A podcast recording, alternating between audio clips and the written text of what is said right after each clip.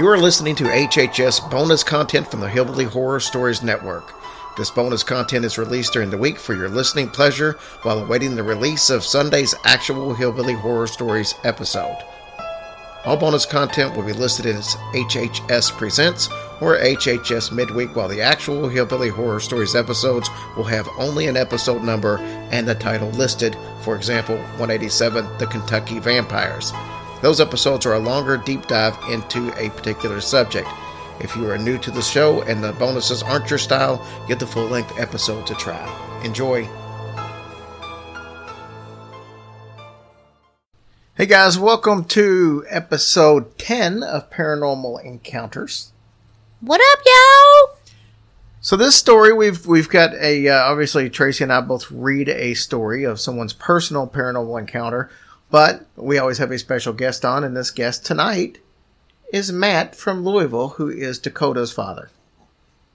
Yeah, we're glad Matt joined us on that little diggity dig. Whatever. Diggity dig. So anyway, it's it's got a pretty cool story. It's uh you know, Matt's it's pretty good about talking about these kind of things and it's it's funny as you get into it. Matt's one of these people that he typically doesn't believe in a lot you know of uh, of stuff that's not scientifically proven. So when you hear him tell his stories, it's obvious that he feels like this is, you know, it's not the norm for him to just see stuff or hear stuff. He'd be the first one to Yeah. try to debunk it.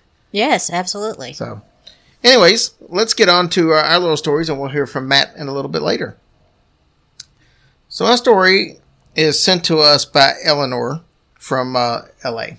Okay. I lived on a hilltop overlooking Los Angeles, California. Although there is a well lighted paved street winding down the hill from my home, I often take a shortcut down the that down what used to be a narrow path through the grounds of Southwest Museum, which covers the hillside below my property. On a night in 1957, when these grounds were still heavily wooded, I was in a hurry to get uh, to a lecture on time, so I ran down the mountain path through the trees. It was too dark to see the path, but I knew the way even in the dark. I'd been down that path many times at night without the thought of danger, but on this night, when I got about halfway down the hill, I suddenly stopped short. It was as if a hand was pressed against my shoulder. I wondered what was wrong, and then I tried to peer through the dense foliage of the Chinese cherry trees that covered the hill. I remembered previously seeing some empty liquor bottles that had been strewn around the grounds under the tree, so I thought there might be a drunken man lurking in the bushes. I even thought that there might be a snake on the path, although both of these possibilities seemed doubtful because I usually can sense the presence of a person or an animal. I never have been afraid of the dark, and because I could not sense any living danger, I tried to continue down the hill. But I could not take one step forward. This was disturbing enough, but when I felt myself moving backwards up the hill, as if being pushed by an unseen force, I kept arguing with myself all of the way, mentally saying it was ridiculous to go all the way back up the hill and then down the long way on the paved street when I was in a hurry. The long detour would make me quite late for the lecture. This never had happened before, and I was annoyed. Nevertheless, I was forced to do it. I wondered about it all through the lecture and on my way home. I did not even try to take the shortcut going home. I could hardly wait for the morning so I could go down the hill again and see if there was a logical reason for what had happened. As soon as I saw the light the next morning, I ran down the hill again to see if I could find an answer. When I came to the place in the path where the invisible hand had stopped me the night before, I again stopped short. With a gasp and cold chills up my up and down my spine, I was standing on the brink of a cliff that had not been there a few days before. Bulldozers were ranged down below, many trees had been uprooted, and half the hill had been cut away. Oh my gosh. They were building a new road where only a path had been before. Without that forceful restraint, I would have plunged over the cliff. my gosh. That is the craziest thing ever. That's a really cool story. Yeah, I wonder how come though she didn't know they were doing that. I don't know. I mean, I guess they probably could have done something like it in a matter of a week. Maybe it'd been a week since she had to cut down the hill. Isn't that amazing? That hand saved her. hmm Wow. And she kept fighting it. I know. I mean, my goodness, I would have been so scared. Anyway, Yeah, that's a pretty cool story. that is a very cool story. Very nice. So, what is your story for tonight, my lovely? Well, mine is coming from Angeline from Universal City, Texas, Okay. And it's called Her Daughter Came Back. Oh, sweet. Years ago, I found myself going to a complete stranger's house, which was out of my way. Not knowing why I was going there or what I was supposed to do or say, I found myself asking the lady who answered the door if she would like to start a gardening club with me. Well, that sounds like fun. Well, and that's so random. she said, no, thank you. She told me that her name was Barbara and invited me in to chat. While we were chatting, I saw a figure in back of her chair. I was so surprised that Barbara asked me what was wrong because I turned as white as a ghost. Believe me, if you saw a ghost, your face would turn white too. Before I could think of anything to say, I find myself telling her everything is fine and I'm okay.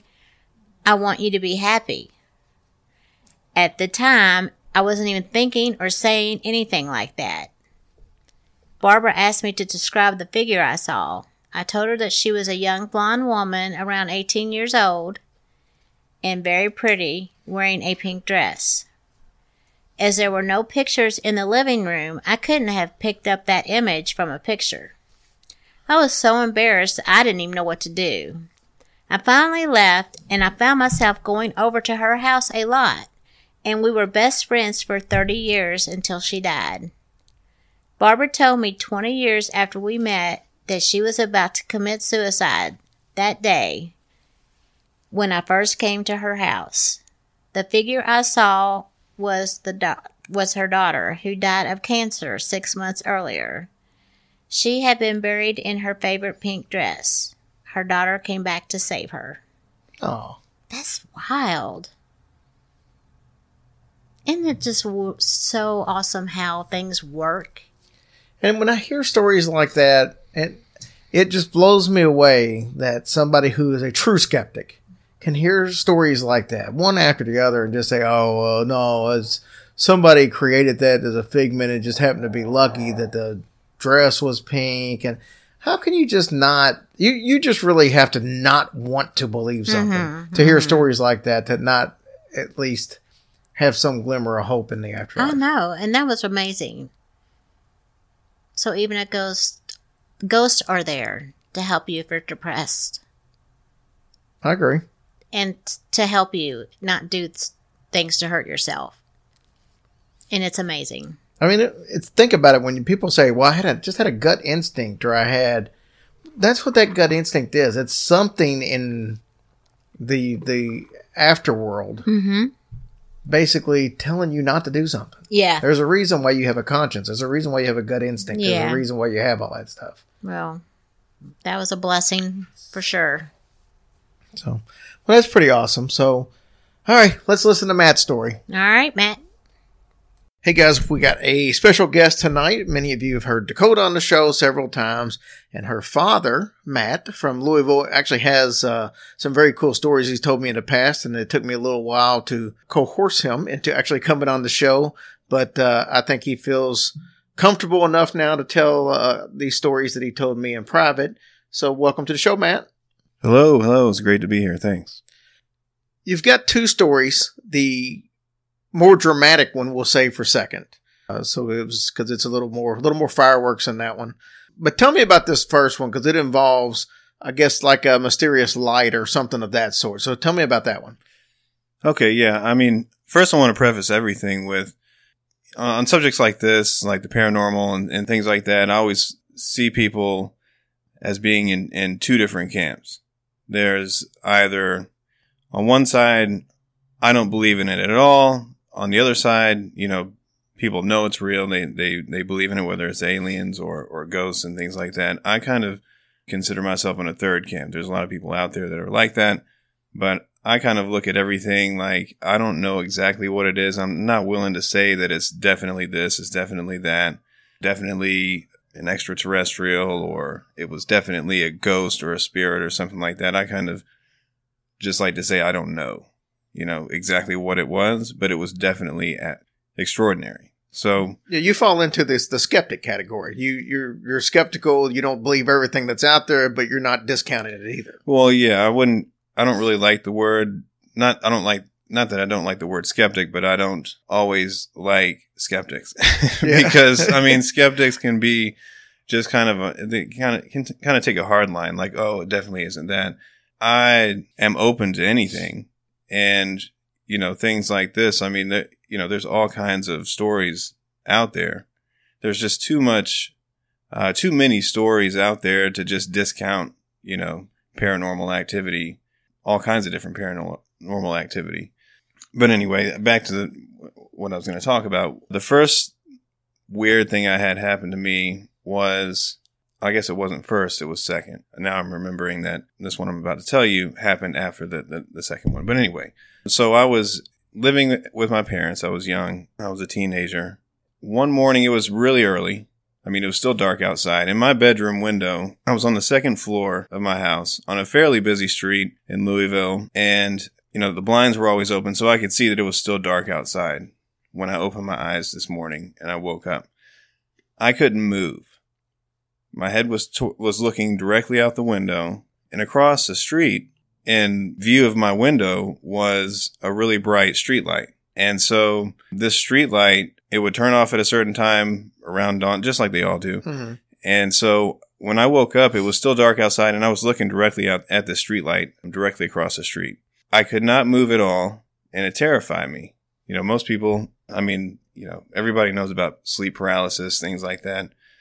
But this was different. And I've I've had sleep paralysis maybe once or twice before, but it was really obvious. I mean, I woke up, it was terrifying, but you know, after a, a minute, you can move again and, and whatever, everything's fine. But this one, this time, it was weird because I'm staring at this light and then what seemed like seconds, it went from night, nighttime to morning. Like the, everything, I could watch it getting brighter outside and as it was getting brighter, the street light dimmed and then it finally clicked off. Let me just say, like when this started, when I woke up and I was, um, I was looking at the light, it was really, really bright, you know, almost to where that's all I could see across the street. Mm-hmm. But then, like I said, it started getting lighter and lighter outside within a matter of seconds. And then when it was fully light outside, the, the street light clicked off and then all of a sudden I can move again. It's almost like when they do that time lapse photography when exactly. I mean, it was almost exactly like seconds. that. But you know, and while that was going on, I was trying to scream, like just trying to scream as much as I possibly could because I was terrified. I didn't know what the heck was going on. And this is after you know I'd had my experience before, and I can't say that the two things are tied together whatsoever. I mean, they are relatively close together in time, but it's just weird. You know, it's just a really, really strange event that I can't, you know, the, the fact that it turned from nighttime to daylight so quickly and I watched it happen is what's, you know, really weird about it. Any, any chance to be able to look at a clock or anything during that time to be able to see what time it was when you woke up? No, I wish that I could have.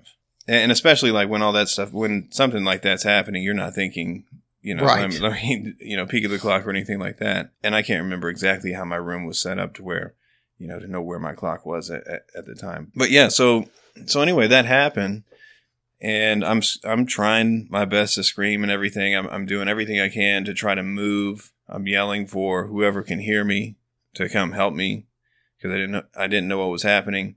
But then as soon as I could, I could move again, I jumped up and again, it's daylight. It's the morning time my sister's room was across the hall and I saw that her door was open and I, I ran in there. She wasn't in there. Then I ran downstairs and everyone's awake and like they've been up and moving and everything for a while. Like people had been, been up for a while. You know, I'm known to sleep in, but but this was just weird. You know, It's like a Right. to- it's it's almost like uh, the lost time that you hear with abductions and stuff like that, to where mm-hmm. you saw stuff, but it almost like it really was a time lapse deal, to where what seemed like a very short time, maybe a minute to you, could have maybe been a couple of hours. Right, exactly.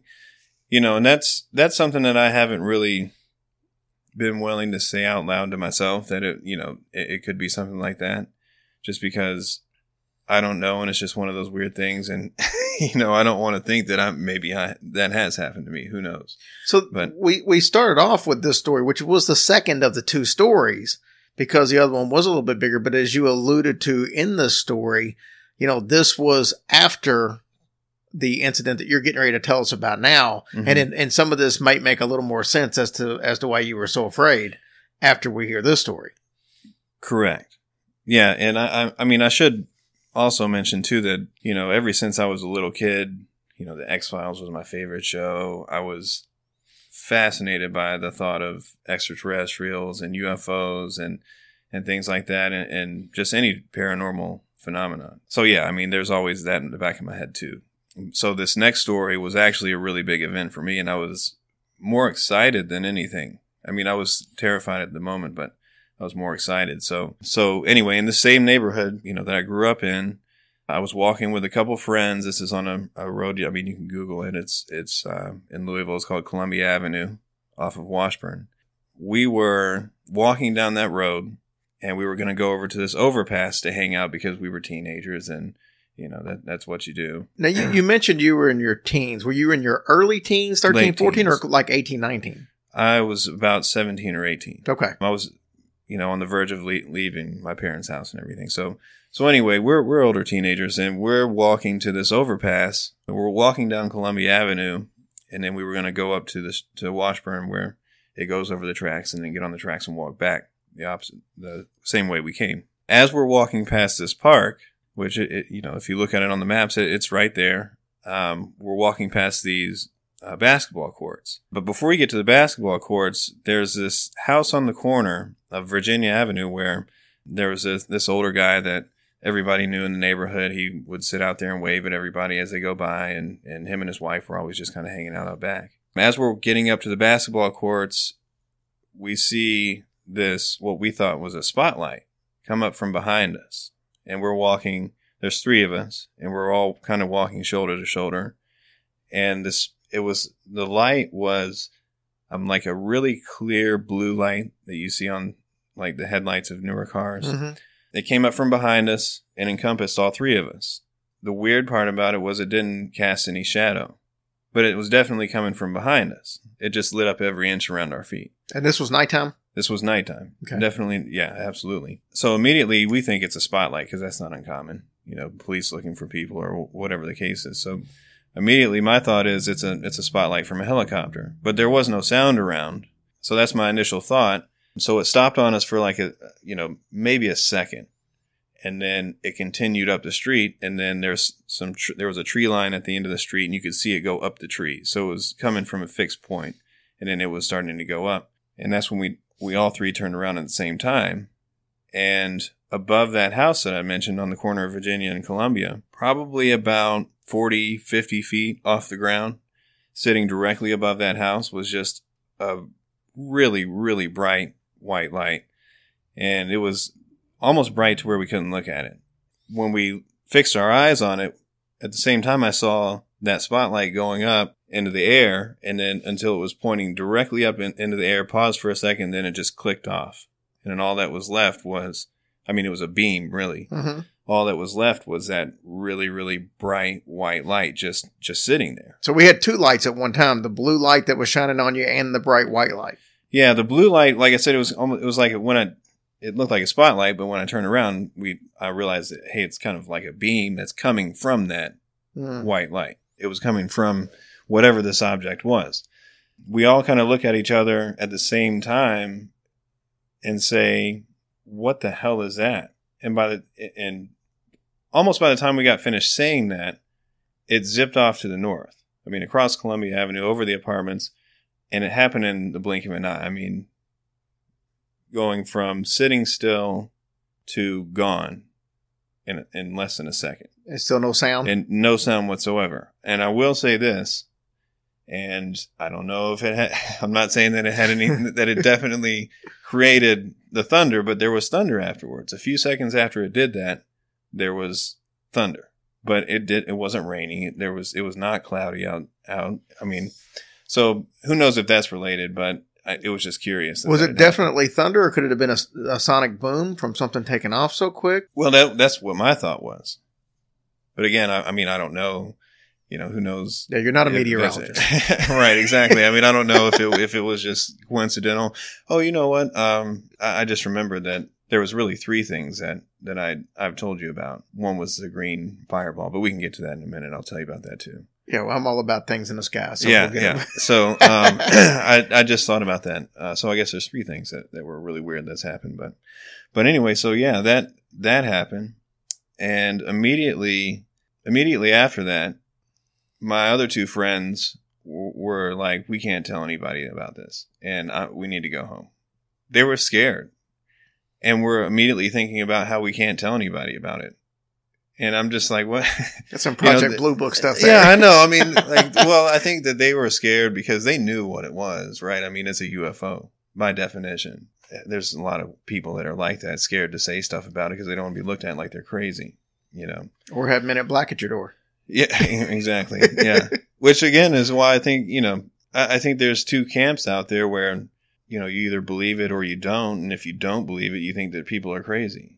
I feel like there's probably more of those people out there. And that's why people who know that it's real, a lot of times are scared to say stuff about it. So anyway, they didn't want to tell anybody. I was really excited about it and at the same time kind of scared because I'm like, what if they're tracking us or something? And then as soon as I, when I go home later on at night, I'm going to get abducted or something. Who knows? I mean, I'm starting to think about all that stuff because clearly this isn't, I say clearly, but you know, to my knowledge, this isn't something that's human, you know, and I don't know if it's a probe or, or, you know, who, who knows what some type of drone that's, you know, coming from afar or if there's actually creatures in whatever it was I saw. I know it wasn't a giant object. It was probably a little bit smaller than that house that it was sitting above, but you know, I just had all kinds of stuff running through my mind at that moment. And it was it was really it was exciting but terrifying at the same time. So, what did you do after that? Did you go home and immediately tell your parents, or did you hold off a day or two before you told anybody, or did you ever tell anybody? Uh no, I mean, immediately after that, I convinced them that they were being chickens and then we went and smoked a joint at the overpass like we were going to go to anyway. That was going to be my third, uh, my third question. so that happened afterwards. We weren't, we hadn't smoked that before. Um, so we did that, and then that made me even more paranoid. So then I went home and really got got worried. But that's what teenagers do. So yeah, that that's what that's what happened that night. I don't think I even I I don't remember if I told my parents or not. Uh, I know I did at some point, and I've told them multiple times since then. so, the the incident that we started with, how long afterwards do you think that was? It's really hard to say how long afterwards. I want to say that it was within a few months, maybe even the same month. I don't know for sure. One thing I can remember is, and actually, if you go on, um, if you go on, I think it's MUFON. What what's the website that has where you can Yeah, actually report MUFON. it, and you've been able to do it for a really long time. Yeah, move on. So I was super excited. And so I made a report about it. It's on there and it that'll be and so the time time or the date at least the month will be on there. And that had to be back when the internet was really first getting started. Yeah, I mean, I don't I don't think YouTube was a thing. Yeah, I don't think YouTube was a thing back then. So this is yeah, I 'Cause that was what, 13, 14 years ago? Somewhere in that ballpark? What are you around 30? yeah 34. Yeah, so Um, that would yeah, been so almost, this is yeah. right. You're right. I mean, uh, this is probably around 2002, 2003. Yep. somewhere around then, maybe 2001. I want to say it was 2001. Either way, yeah, it's it's quite a while ago. You know, so I went online and, and reported it. But anyway, like I was saying, it, it I, I want to say it was around the same. It was definitely the same season because we weren't bundled up or anything. Um, I remember specifically, uh, my dad had stopped. He had stopped. He was driving the car through the neighborhood and stopped, and he had his windows down. You know, and I I wasn't wearing a jacket or anything. Um, I remember all the details because it was such a huge event. So it was probably summer or spring or sometime around then. Don't tell me you remember all the details when you don't even remember what the day was. well, I don't remember the date speci- specifically. No, but I don't remember exactly Um, which yeah. month it was, but I remember all the details I could have specifically. been thirteen or nineteen, um, but no, no. So it was definitely uh, in that same year, and you know, pretty close together. Have your parents ever mentioned any type of visits or any grandparents maybe talking about visits or anything? Because a lot of this stuff, when you hear uh, situations like that, especially when you get the two incidents that are kind of close, that could or could not be related, a lot of times these visitations occur by families or they co- occur sometimes over generations. And so I'm just curious if you're, you know, when you mentioned this to your parents or grandparents, has anything been mentioned about? Yeah, no, I've seen plenty of stories where these events or, you know, people who claim to have been abducted their entire lives will grow up to have kids and then the same thing will start happening to their kids, like they're being studied or Mhm. something, who knows what. I've heard of those stories, but no, not, you know, my parents have never said anything and they know how excited, you know, I get about that stuff, so they definitely would have said something. Yeah, I would prefer if something visited Dakota or Addison that it happens at your house and not this one. Uh, right. just uh, you know, out of probability, it would probably happen there. Just you know, the amount of time that they're there and here. But no, I'm like you. I hope it hope it happens here and not there. So the, the green the green fireball that you saw, you you told me about that a couple of weeks ago. That was the first time I'd heard that story. So tell me a little bit about that one again. Yeah, yeah, and that wasn't too far from here. Obviously, we're in Lexington now. Uh, that was when I was working at the to- Toyota plant in Georgetown, and I worked second shift at the time. I was with I can't remember his name right now. Anyway, it was a guy that I worked with. Uh, we had walked to the cafeteria, and to get to this cat, it was um, the plant two cafeteria, and to get to that specific one, which had all the good food, you had to walk through this not really a courtyard, but just a yard uh, where all the trucks come and back up to the docks and stuff. You had to walk through this really large yard, and and then in that door in the corner, that, that's where you go to the cafeteria. Anyway, so we were coming back. Actually, we had our food in our hands, and it was me, the guy's name, the guy whose name I can't remember, and then there was another woman there, uh, this blonde-haired lady who worked in Plant Two also. Uh, she was with us too, and we're just walking, walking and talking. We just happened. I don't know what made it made us look up, but maybe one of us saw saw it out, out of the corner of our eye. But when we looked up, there was this burning green fireball. There was a green fireball just crossing the sky, and it was moving about you know um, what seemed like you know about as fast as a plane would. Mm-hmm. I mean, it seemed to, it seemed, you know, you see planes in the sky all the time. It was moving about that fast. So from my perspective, looked pretty slow. It looks really close. I mean, it looks like it's maybe a, a few hundred feet up, you know, maybe a thousand feet up, you know, which is pretty close. Mm-hmm. The stamping building at that facility is really, really tall. So we could see it was going to go over that. So we started running to get try to get to the end of the stamping building so we could see like where it hit because we just knew this is a plane going down. But we couldn't get far enough to see where it eventually ended up going, and so it it just disappeared.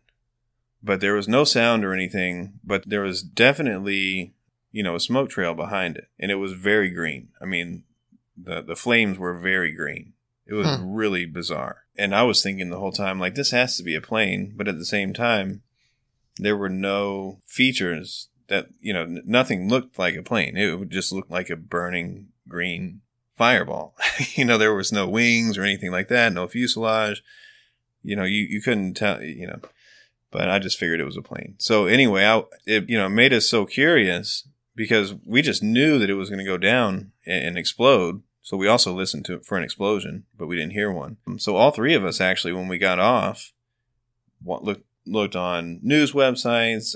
I specifically called called the news to see if they had heard anything about it. I called the airport to see if they had heard anything. You know, if there, any planes went down or anything. They said no. I mean, that's how curious I was about it because I just knew that a plane went down. Hmm. And so the next day I went back and and it turns out that guy had done the same thing. He had called the news and everything because he didn't see anything. He didn't see anything on any websites about um, a plane going down in Georgetown or in Lexington or the or the area at all. So when I went home that the next you know that next day after talking to him, I started doing some more research and just uh, I don't know exactly what I punched in, but green, you know, green fireball was one of them in the sky. I don't know if it's still there. I haven't looked in a long time, but there's a, there was a website, may still be a website where you can actually report these green fireballs. And if you look these up, I mean, they've been happening throughout history. You know, these green fireballs, and nobody knows what the heck they are. Now this one was what like five six years ago. It wasn't like forever ago, right? Yeah, this was in 2010 or 2011. Now I didn't report it on that site, Right. um, but what blew my mind was at the exact same time, the same night, same everything. At the, at the exact same time, there was a green fireball going across the sky in the same direction. I verified it; it was going in the same direction as all these other reports. It was reported in Indiana, South Carolina, Tennessee, Missouri, and I think maybe even Ohio. But definitely, uh, you know, that entire region had seen this green fireball at the same exact time as I did. And the thing that blew me away was that I thought this thing was so close that it was just going to go down, you know, in one of the farms in the surrounding area. That it was some plane, like it was that, it looked like it was that close. But for it to have been seen by all those, by people Mhm. in different states, you know, at the same exact time. You know, I'm in central Kentucky, people in Indiana and Ohio and, and you know, Missouri are seeing all this, seeing this thing at the same time. It had to have been enormous and way up in the air. I, I can't imagine how large it was for it to look like it was that close, but for it to have, you know, be that high up. Or maybe the possibility that there were several of them. That You- too, yeah. And because I mean, now here's something that you know ob- the, the obvious. Most people are going to say, "Well, it was obvious, some kind of meteorite or something Mm-mm. like that." they You know, don't that's move that slow. that's what's that's what. So it was moving slow. Mm-hmm. So that's what most people would say. And you know, it's funny. I, I when you told me this story a couple of weeks ago, it was before our trip to Key West, and during a sunset cruise that we took, I learned about something I had never learned about: a green flash during sunsets. Have you ever heard of that? No, I don't think so. Well, I, we didn't get to see one because apparently it's something that everybody doesn't see, but it's like a split second. So you got to, if you blink, you could miss it. But you know how the sunset will go down and then you'll see it slowly, you know, oh, where it you meets the I I horizon. heard- Yeah, I think. But have. they, they Mhm. say that sometimes where the sunset, just as it goes, the very last bit of it meets the horizon, sometimes you'll see a green flash. Mhm. Yeah. And it's got something to do with like the colors of the rainbow and all. It's got something to do with the spectrum. And I don't remember everything he said, but it's something that some people on the boat already knew about because they were asking about it, which is what brought it up. right. So I'm just wondering if, you know, that green flash effect had something, you know, not being a sunset, but I'm just wondering if something to do with the horizon or something to do with uh, just the coming into the Earth's atmosphere could cause something to, to be green that normally wouldn't have been green. Well, it's funny you saying that kind of made me think just now, and then also you saying that you know maybe there were multiple of these moving through the atmosphere, and with them being so high up and being reported throughout history and stuff, maybe there are you know very large gaseous chunks of rock or who knows what kind of material they're made out of that are near misses. You know, go because if they're that high up, they are going to look like they're moving pretty slow That's true. across the sky. Yeah. But if they're th- and if they're that large, you know, different materials burn um, different colors. Mhm. You know, and there are lo- there are things out there that burn green. So who knows what kind, you know? I guess that's a possibility too. Now, now that I, that I think about it, which you know it makes my story a whole lot less special. But I'm glad I could Um, debunk something on the show.